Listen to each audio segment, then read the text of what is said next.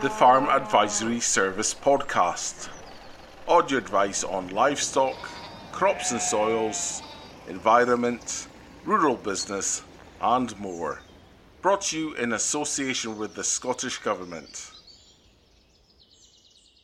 Hello, and welcome to this Farm Advisory Service Cropcast, where today we're talking about all things soils and soil health. And I'm joined by three colleagues for SRUC uh, Joanna Cloy, who's a soil scientist and researcher at SRUC, Paul Hargreaves, another colleague who's a soil scientist and grassland researcher, and David Ross, who's a senior consultant based in the Northeast. And I'm Fiona Burnett, um, so I head up knowledge exchange and impact at the college as well. So, Joe, I mean, soil health, it's a, a, complicated area and it probably doesn't need to be. So maybe if we start with basics and you can say what we mean by that term, soil health, and what you're what you're covering in that in that bucket. Yeah, of course. So soil health to me, um, I think soil health and soil quality both describe the same thing, which is essentially the ability of soils to perform essential ecosystem functions. Uh, I guess, in terms of, of farm soils, it's the ability to support crop production. Uh, but there's lots of other ecosystem functions as well that soils um, provide. Um, but when we think of soil health, we really need to think about the three components soil biology, chemistry, and physics, and the health of those soil properties that all influence it um, as a whole. Yep. So it's that kind of just the combination of biology, chemistry, and physics all put together. And I mean, maybe again, if we set the scene for this season, David, and I, and I go to you, we obviously had quite a good harvest and a nice period of weather, but then quite a lot of rain. So, how are soils looking at the moment when you're out on farms? Uh, yeah, I think I think it's been a little bit of a, a, a game of two halves. A little bit um, early season. Um, early season soils were really, really in good nick, really good nick actually coming out of the summer. Um, it'd been relatively dry. Um, soils had had a bit of time to, to restructure naturally a bit. There's quite a lot of cracking and and and kind of natural fissures in the in the soil, which uh, which when it came to sowing was was providing a really good seedbed. And if you if you look well in my part Aberdeenshire and Angus, the crops here are looking really well. This kind of the earlier earlier sowing stuff is looking is looking tremendous really this time of year. The stuff that were maybe after potatoes was that little bit later, got that rain at the start of October, um, and then we're trying to get crops in in the back of that. Um, they are probably in not not such good nick. They are they are quite sitting quite wet at the moment, I would say.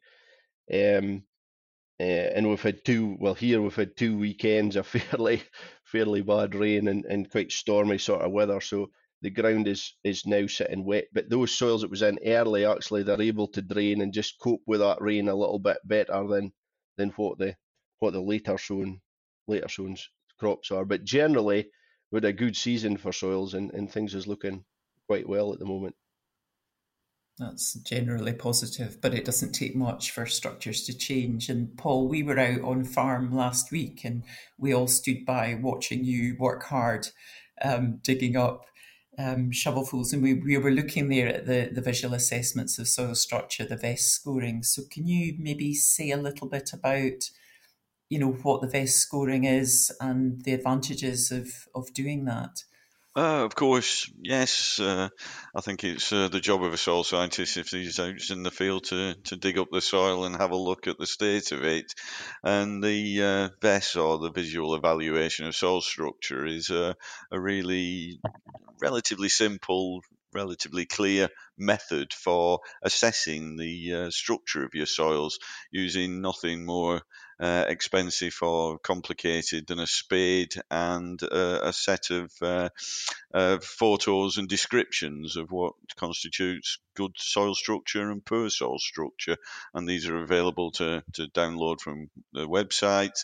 Uh, and basically, digging out a block of soil, uh, the width of a spade round and the depth of a spade, breaking open that block of soil and just having a look at the, the structure, the size of the aggregates there, the lumps of soil, to see the state um, of the structure of that soil.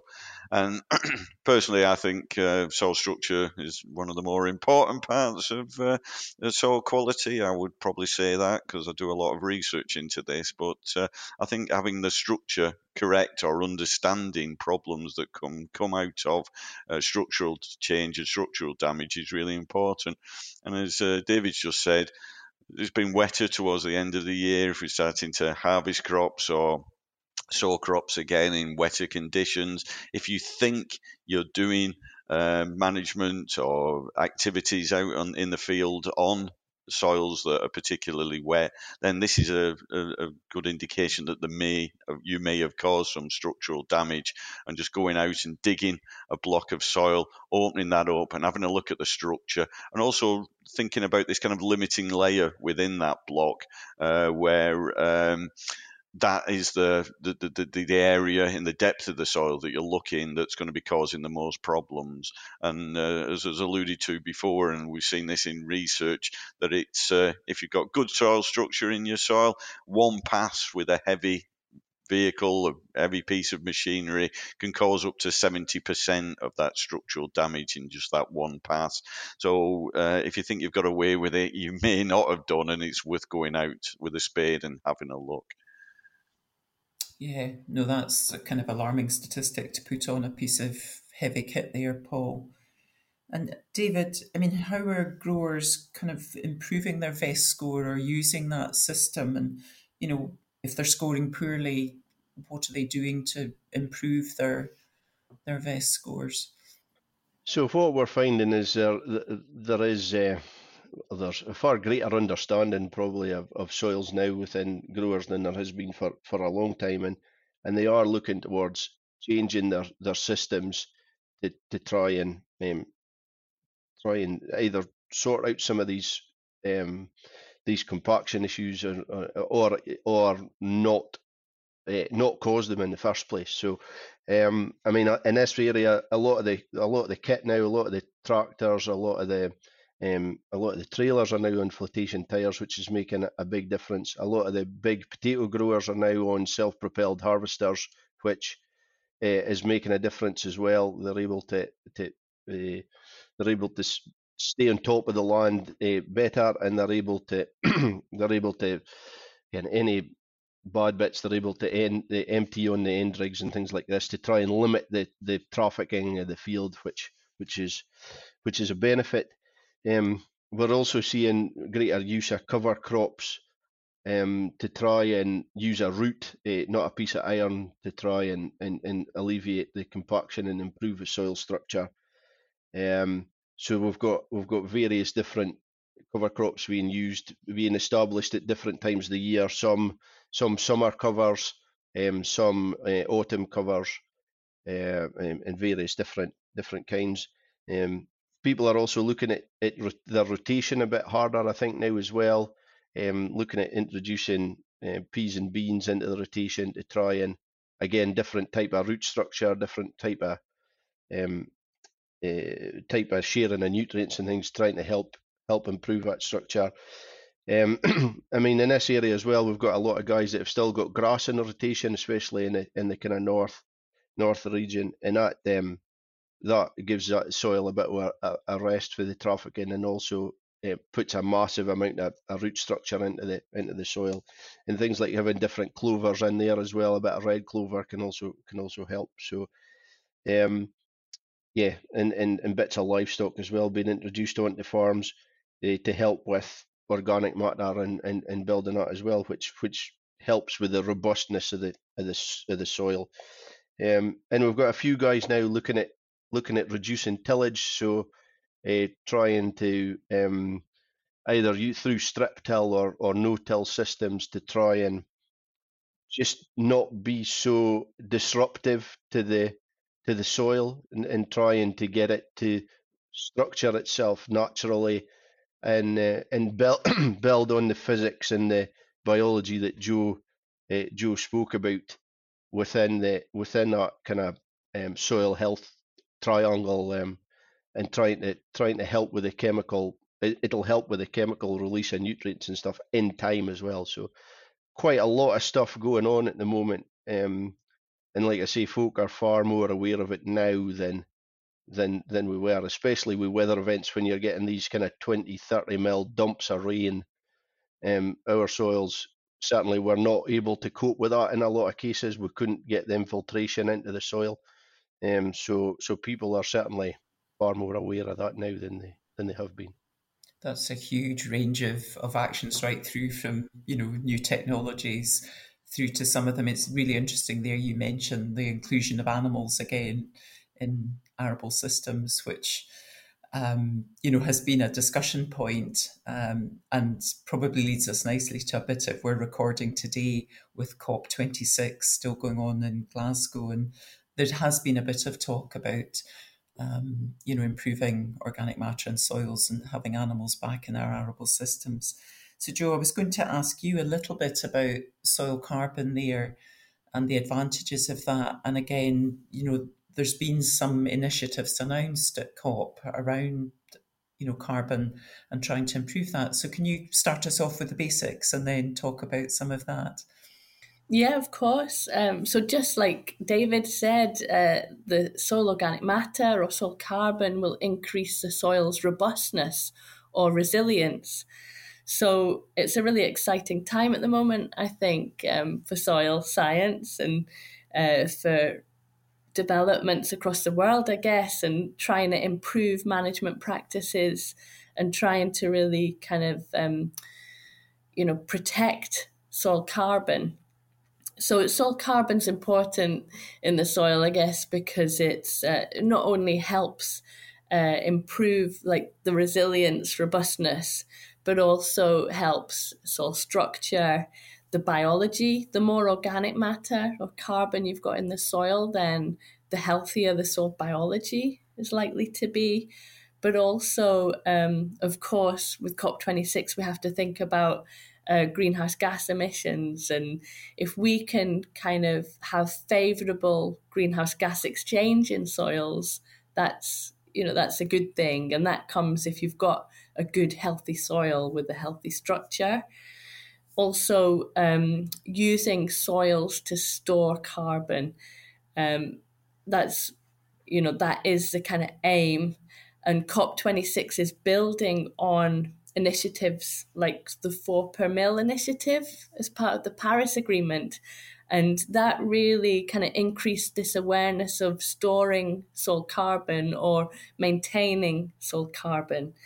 Um, so this four per mil initiative is where uh, countries aim to uh, change management practices to try and aim at increasing soil carbon levels by 0.4% per year.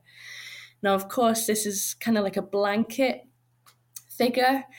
And of course, across the world, all soils are different.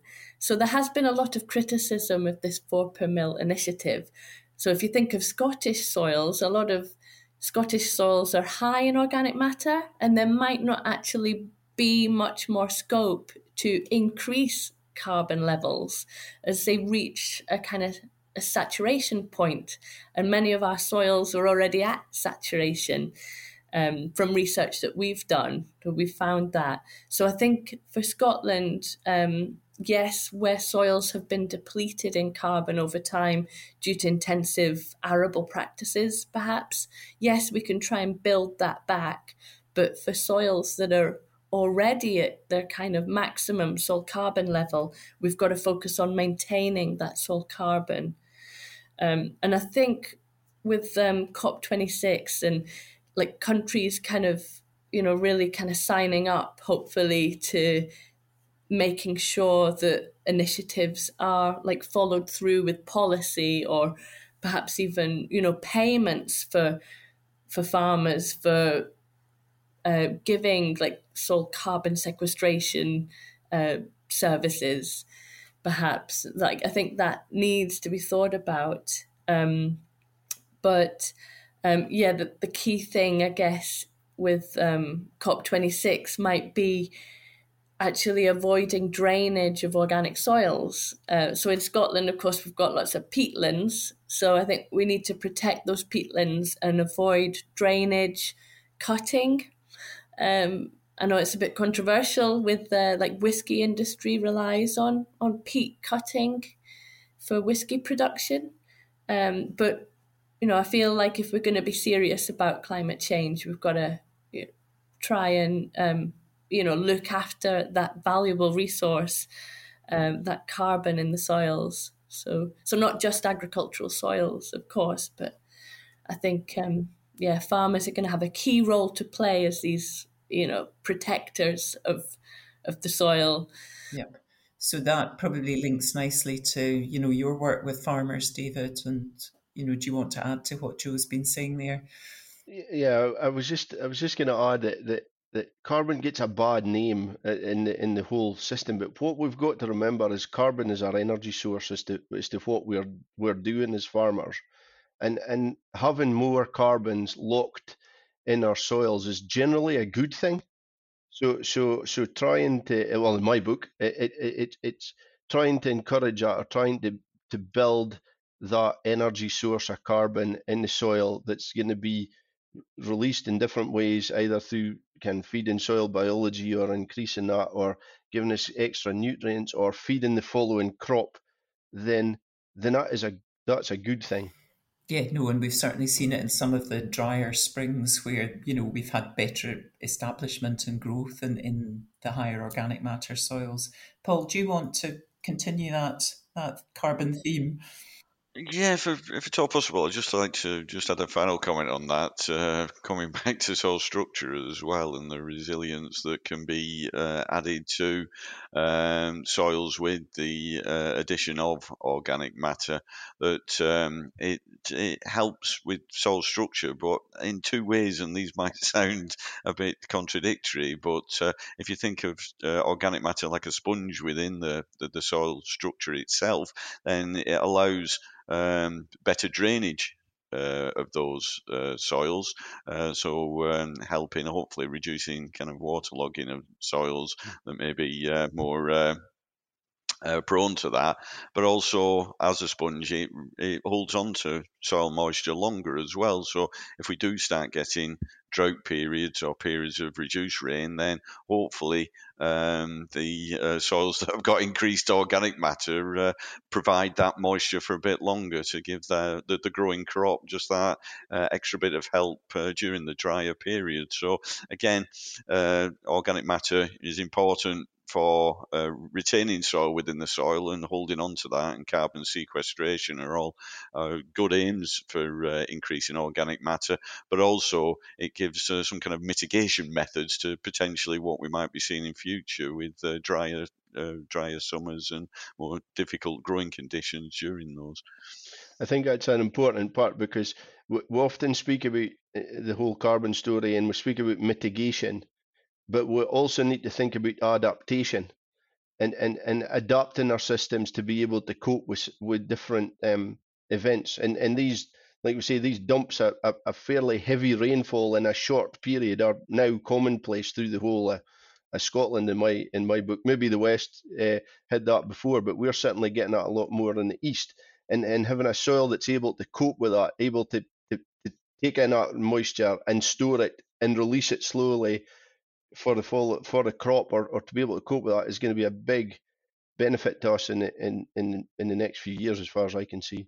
So I was just going to say about it made me think about soil erosion, and I think people don't realize how big a problem soil erosion is, and you know the loss of carbon and nutrients and soil particles like through erosion processes that can lead to other environmental problems so many, many advantages there to soil carbon. But that's been really useful context because I remember some of the early calculations around the potential to store carbon in soils that were based on Australian soils, I think, which were very, very low in carbon. So going back to your early point that Joe, that if Scottish soils are already quite high, our job is to kind of maintain that and, you know, take advantage of some of the many positives that you've you've all drawn out there. Um, Paul, maybe if we move on to the perhaps the more chemical um, nature of, of soils and, and thinking about fertilizer use. So, I mean, presumably there are efficiencies in fertilizer use and just having healthier or better structured soils. Do you want to say anything about um, fertilizer planning on the back of that? Yeah, I mean, I think this is important that we don't, you know, we don't get carried away too much with the biology and the new exciting uh, systems that are coming through from that, and we, you know, we do, as uh, Joe said earlier on that uh, soil quality is looking at uh, the, the, the soil in the whole and balancing and trying to maximize the uh, advantages of uh, the chemistry, the biology, and uh, the, the, the soil structure, and all these working work together. So. A, um, a, a, better quality soil should help uh, in, in, improve the efficiency of the fertilizers that you put on. We all know fertilizer prices have rocketed over the last few months. So any kind of savings there or uh, more efficient use of those fertilizers are really important. And some things come back really down to the fundamentals. And I keep having this conversation with both soil scientists and farmers about the importance of soil pH and ensuring that is correct. Uh, people seem to gloss over that and don't see it as a kind of fertilizer or a chemical addition to the soil that's that important. Well, ensuring that your soils have a pH of for grassland of 6.2 or arable at 6.4 is really important because that's the uh, point the sweet spot is, if, if you like, where uh, the uh, biology of the soil, the chemistry of the soil is working at its most efficient, and those uh, nutrients that you then apply are, are made available to the crop for uh, for crop yield. And also, we've seen, and I've done research down here in uh, Dumfries uh, on grassland where we've purposely uh, compacted soils, not not a great uh, one for the uh, the farm manager, uh, but. Um, uh, it's uh, it, it, was something that we also looked at greenhouse gases coming out of or being emitted from the soils that had had compaction, and we saw some quite remarkable numbers. Really, I mean, this is over a three-year period of, uh, of putting compaction in at the tail end of the year. This wasn't horrendous compaction that we were having no yield at all. It was just trying to simulate what a farmer might do if he was putting on a last load of slurry or grazing uh, down the, the sward um, uh, before closing up the the pasture uh, for the uh, for the winter. And we were seeing for the um, trampled uh, plots uh, for the following years from that. Uh, that um, with fertilizer additions, either slurry or inorganic fertilizer, the the, the trampled plots or the plots that had had uh, animals walking about on there and uh, grazing on there, just for a, a couple of hours uh, at the end of the season, we saw a 19% increase in nitrous oxide production. Uh, and for tractors, 45% increase in nitrous oxide emissions over a control plot where we didn't have any compaction. Now, nitrous oxide may not be that familiar with uh, this uh, greenhouse gas as people are with uh, uh with carbon dioxide, but this is about 300 times more potent as a greenhouse gas than uh, carbon dioxide. So we really should be looking to reduce this as much as possible. And it does, unfortunately, seem to be when you add the fertilizers to the soils, and then this is where these emissions take place. Also, methane can be linked through to uh, um, uh, fertilizer emissions as well. or soils are less able to act as a sink for methane uh, when you add uh, inorganic fertilizers to arable crops, especially uh, ammonia-based uh, fertilizers. So it's thinking about these things and thinking it as in the whole. Hopefully, a, a quality soil, a soil that's maintaining its um, its uh, health, is working at its optimum and reducing all these other um, uh, things that we, we don't want to see from the soil really and trying uh, uh, to, to enhance uh, the soil's ability to control some of these things. So in some ways, doing looking at soil quality should be a, a win-win really for the farmer. Uh, it should have advantages more than uh, being a, something that uh, an, an, extra burden that they're going to take on board. Mm-hmm. No, that's, I mean, those are huge percentages, Paul. And I mean, that's really interesting that you mentioned methane there, where I think a lot of people think of that as a problem in, our, in animal systems and less so in our arable um, production. So, yeah, no, that that's a really good um, point to ponder. And David, Paul said there, you know, obviously fertilizer prices has gone up hugely, which has rather focused people's minds on how they can be efficient. So, are you seeing people making adjustments to their fertilizer inputs this season, and how are they going about that? Yeah, so as, as, as you said, we're seeing unprecedented prices in, in fertilizer at the moment. Um, uh, I, I quick calculations is that that in, on a on a crop of wheat we're seeing somewhere between twenty and thirty pound a ton increase on fertilizer uh, on the cost of production. So um, that is uh, significant, significant at the moment, and it, I mean it really depends what what the market's going to do for the rest of the season, both in in the price of wheat and in the and in the the price of fertilizer. But all indications is that it's going to stay high through till through to the spring at the moment. So, um, what we're seeing is we're having there's quite a few guys are, are now, uh, especially grassland guys, I would say, rather than the arable guys, are looking at um, are looking at putting lime on instead of putting fertilizer on for this year, which is is really encouraging. Um, trying to get that pH up, like Paul said. Um, I would I'm a bit grippier than you, Paul. I wouldn't be putting it up quite so quite so high. I would be looking at 6.2 in an arable situation, and uh, and maybe just slightly below that for a for a for, for a grassland situation. No, it's a it's a good it's good something to aim at. yeah, I'm, I'm I'm Aberdeenshire born and bred, so that's how it uh, that's how it happens. So so I, I, would yeah we'd be looking at slightly less than that, but but certainly guys are thinking about that at the moment. Um, they're certainly looking at the break even ratio between the price of the price of wheat and the the cost of fertilizer and and taking a it can there is the opportunity to to take back the, the rate of nitrogen that we're putting on the crops. Um, you might get slightly less yield, but actually you should have more money in your pocket at the end of the day. So we're looking at net margin rather than looking at overall um, overall uh, it, yield. Um, it's a, it is a tricky one because it all depends what the market does, but but but it's it, all indications are that you could come back and at least 30 kilo, 40 kilos at the moment, and you'll make absolutely no difference to the bottom line.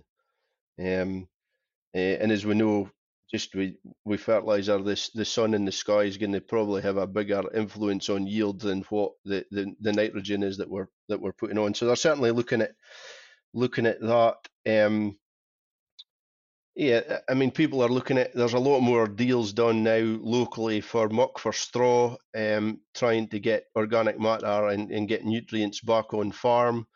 Um, there's there's more people looking at, at trying to get hen pen or digestate or other kind of uh, organic manure sources uh, onto farm. Um, these are actually worth quite a bit of money at the moment with the way that nitrogen and phosphates going. Uh, I've seen figures for hen pen being worth nearly fifty pound a ton at the minute, just with the amount of stuff that's in it. Um, it's very very available to the crop, so we've got to watch when we use it. Um, but uh, same we we digest it as well. We've got to be a little bit careful when we use it. But but a really good product that we can use. There is going to be an element of some guys are going to think, well, am I going to be able to grow a crop and, and get a profit out of a crop this year? And there'll be some people looking to can rent out for peas and beans and try and get that in and hopefully get a wheat crop in the back of that in the area. We're lucky that we can do that in this area.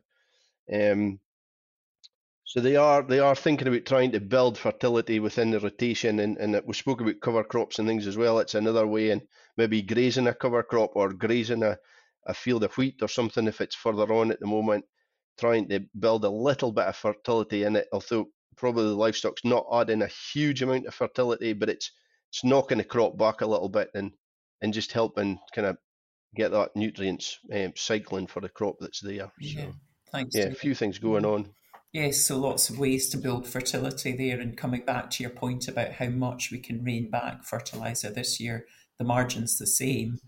Um, but all the advantages, going back to Paul's points around greenhouse gases as well, that um, there's efficiencies there. there. There's also an there's also an, an argument probably for for going little and often this season as well, and just seeing seeing what the application what the crop's looking like rather than putting larger amounts of, of, fertilizer on. So by by making a rate taking the rate back, but maybe splitting it out a little bit more might might help this this season as well. So mm-hmm. yes, so just a more tailored and targeted approach that seems eminently sensible, David. Paul, I wanted to come back to the kind of soil health thing, and there's lots of chats about, you know, the different indicators. So, do we need to get hung up on whether we're counting earthworms or nematodes, or is it more about just getting started on some measure and baselining? So, are there pluses and minuses there that you want to talk about? Yeah, I think there are pluses and minuses, and I think it's a, a, sensible approach to start off with. I'm a great believer, and when talking to farmers and the farm manager here down in Dumfries, that uh, you've got to know what you've got to start off with. So whether it's baseline or just understanding your field or taking some measurements of that, you need to be able to uh, you know measure monitor before you can make some management decisions. And hopefully with the soil a set of soil indicators then this is really telling you or leading towards what the kind of uh, limiting factor of your soil is at the moment to be able to uh, focus on that and uh, address those problems and try and so overall trying to improve the whole soil health. Yes, there's different different uh, people, different organisations suggest different soil indicators, but there tends to be a uh, a base set of these. So things that address chemistry, like I said before, pH, the, the, the nutrient status of your soils, especially linked to what your growing regime or your rotation is. So they may be different for grass than for um, uh, for arable or for root crops, but uh, and also understanding what those crops take out of the soil as well can also help uh, identify which soil indicators that you're doing. But again, I think whatever you feel comfortable with, I think there needs to be some uh, some indication of what the soil biology is doing. And earthworms are a good example of this. You can go out into the field again with your spade, get your hands dirty, break open a block of soil, count your earthworm numbers, compare them to other parts of the field or to a previous year. But again, if you're doing this year on year, I think it's really important that you stick with the same soil indicators, so don't chop and change. So you're not comparing apples with pears, but also doing it at the same time of the year as well. It's no use, again, as an example with earthworms, if you do them in the middle of the winter, they're probably in a resting state and difficult to find and not as active. So it's you're not really getting a true representation of what the earthworms are doing. And again, uh, for a number of reasons, trying to do this in the middle of summer when the ground's hard, trying to find earthworms, they've probably gone deeper into the soil. Again, they may have gone into a resting state if there's less moisture around. So, and again, in the middle of summer, maybe seem a, a good time to go and do your sampling because the weather's nice and warm and the ground's dry, but uh, you, are probably not getting the true uh, state of what that soil is. And uh, like many people, uh, uh, I'm a bit lazy, and if I try and dig a hole in a soil in July, it's going to take a great deal more effort to do that than in um, in the, the spring or, or the autumn. And again, I think autumn really is a good time to do this. You've finished one crop or harvesting one crop.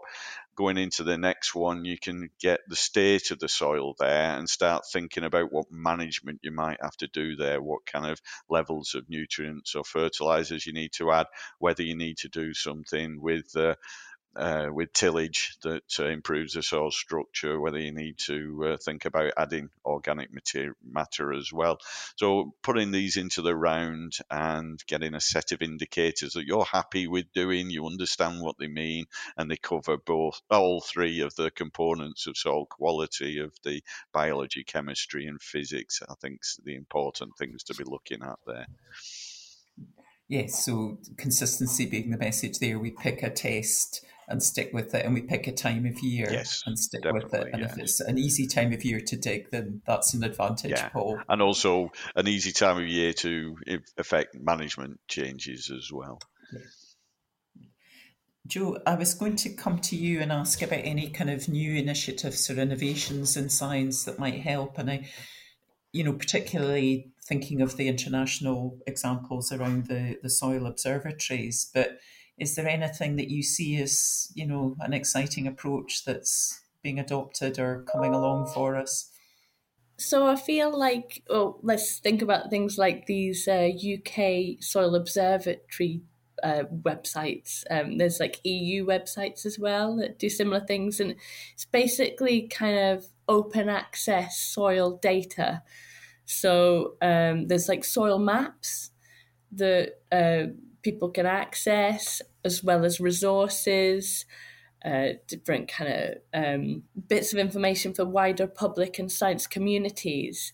And I guess it's not just soil health, but because there's a lot of talk about benchmarking soil health and really getting a picture of how healthy our soils are, um, I think that will like come into to these kind of um, platforms where information is shared and resources are shared so that people can become aware of their soils and the status of soils. And I believe in Australia they're a bit more further along with their um, kind of observatory data that they put out there. Um, and they kind of cover not just soils, but kind of environmental pollution um, and I guess water, water is a, a big issue in Australia. So yeah, they've got different problems from us, but I think countries need to kind of move towards these kind of um, you know sh- like data sharing um, platforms, and I think farmers will know their soils better than other people, uh, but they might want to know, you know, about their their neighbors' soils and, you know, what are they doing and is their are their soils improving through changes in management.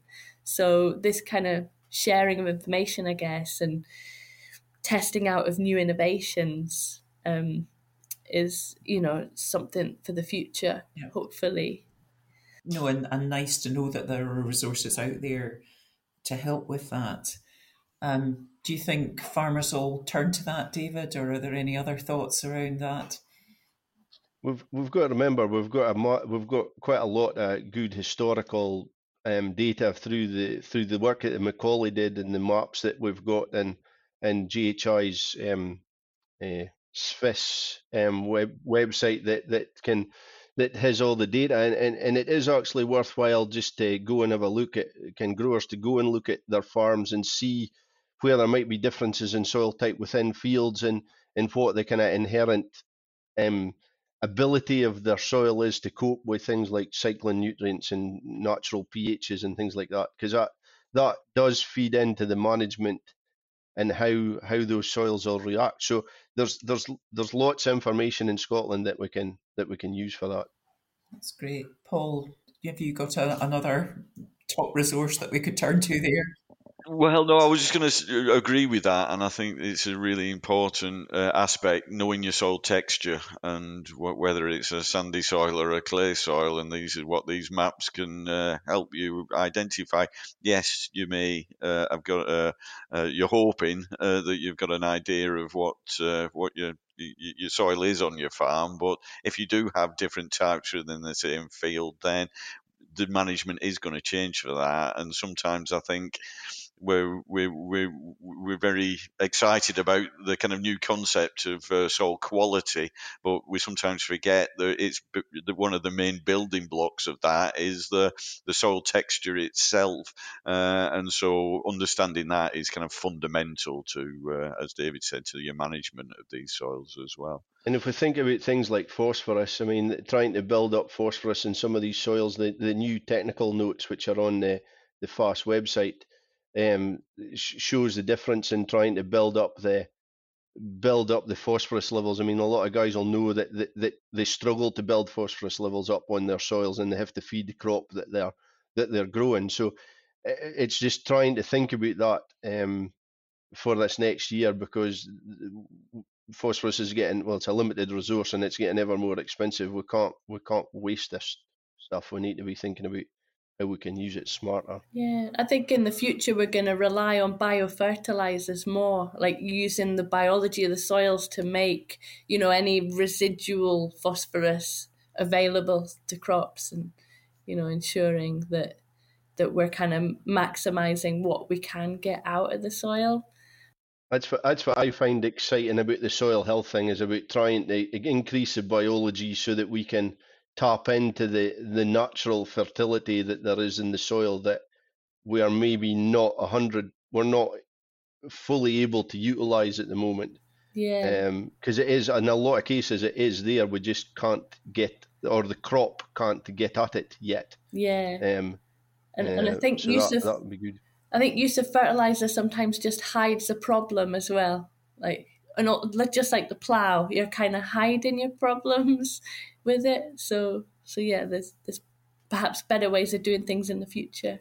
That's been a, a really great run to the, and lots that, you know, individually and collectively, you know, farmers can do um, to manage their soils there. I suppose one of the key questions we're always asked is is any hint around, you know, where policy might be heading? And I know that's a wide open question, Paul, but I might point this one at you and say, is there any kind of hints going forward um, just before we conclude today?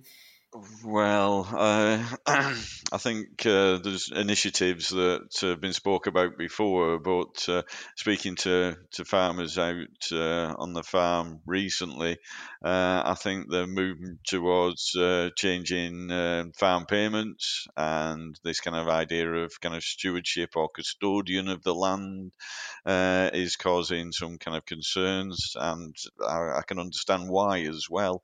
there's a lot of discussion about uh, how we reward people for maintaining or increasing the soil carbon or carbon within the soils. And I think both David and Joe uh, have uh, touched on this. Uh, that uh, especially Joe was saying that a lot of Scottish soils are quite high in carbon already, and to try and add more to that is uh, not going to be that uh, easy. Uh, and also measuring that, uh, there's a lot of variability within a field uh, when you're taking measurements of soil carbon. It takes uh, years to, to, to, show a difference in building up that soil. So, how do you actually uh, uh, organised payments around that. And I've even had, you know, some farmers worried that if they've had their uh, soil carbon uh, monitored or measured in a field in year one, in year 10, it shows less organic matter and they've not really changed the management scheme and they're still adding what they can to the field, whether they then have to pay that money back again, which, uh, you know, these are without the, the assurance of you knowing how this is going to be uh, resolved, then these are real worries for, for people out in on the in the field and on the farm.